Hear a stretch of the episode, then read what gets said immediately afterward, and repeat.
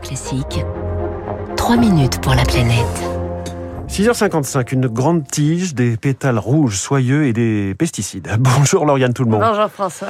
On ne parle pas de vous, hein, parce que ça pouvait prêter à confusion. En ce lundi 14 février, vous vous intéressez à la fleur emblématique de la Saint-Valentin, la rose, qui cache ses origines et nombre de produits chimiques. Mais difficile pour les fleuristes de s'en passer, malgré un bilan carbone euh, assez désastreux. Oui, par exemple, rien que pour 25 roses importées, c'est l'équivalent d'un vol Paris-Londres.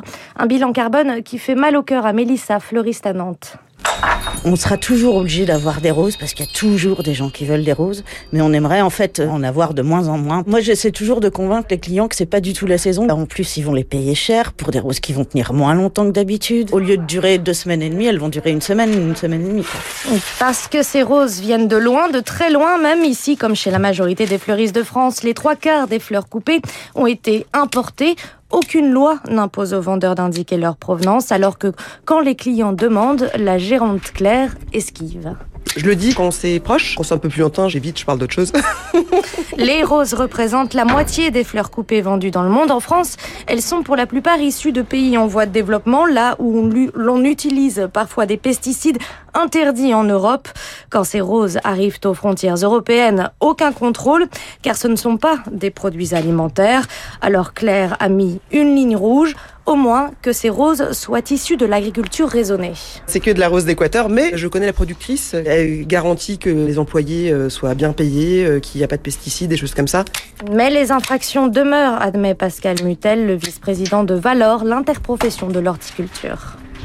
Des labels, ils existent déjà. Par contre, après, il faut qu'on travaille sur l'origine. Nous sensibilisons les fleuristes et nous sommes sensibilisés au fait de savoir quand on achète des fleurs d'importation, d'où elles viennent. Moi, je me suis déplacé, je suis allé au Kenya, je suis allé en Éthiopie, je suis allé en Équateur, je suis allé au Costa Rica. On met sur une liste noire des fermes. Ça fait depuis le mois de septembre qu'on travaille un peu plus activement sur la possibilité d'indiquer l'origine, mais ça peut pas se faire d'un claquement de doigts.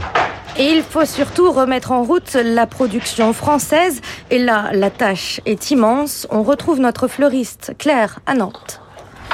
J'ai pas encore eu l'occasion d'aller chercher euh, les producteurs euh, locaux, mais c'est dans mes projets. Ça demande une énorme organisation, du temps à gogo, dont je manque cruellement déjà. Donc euh, ce serait bien d'avoir quelqu'un qui coordonne tout et qui facilite les choses. Et puis alors là, mais aucun problème, quoi. Moi, je fonce.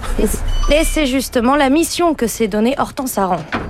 Je suis en train de préparer un bouquet de pavots. C'est une fleur de saison qui pousse localement en France au mois de février.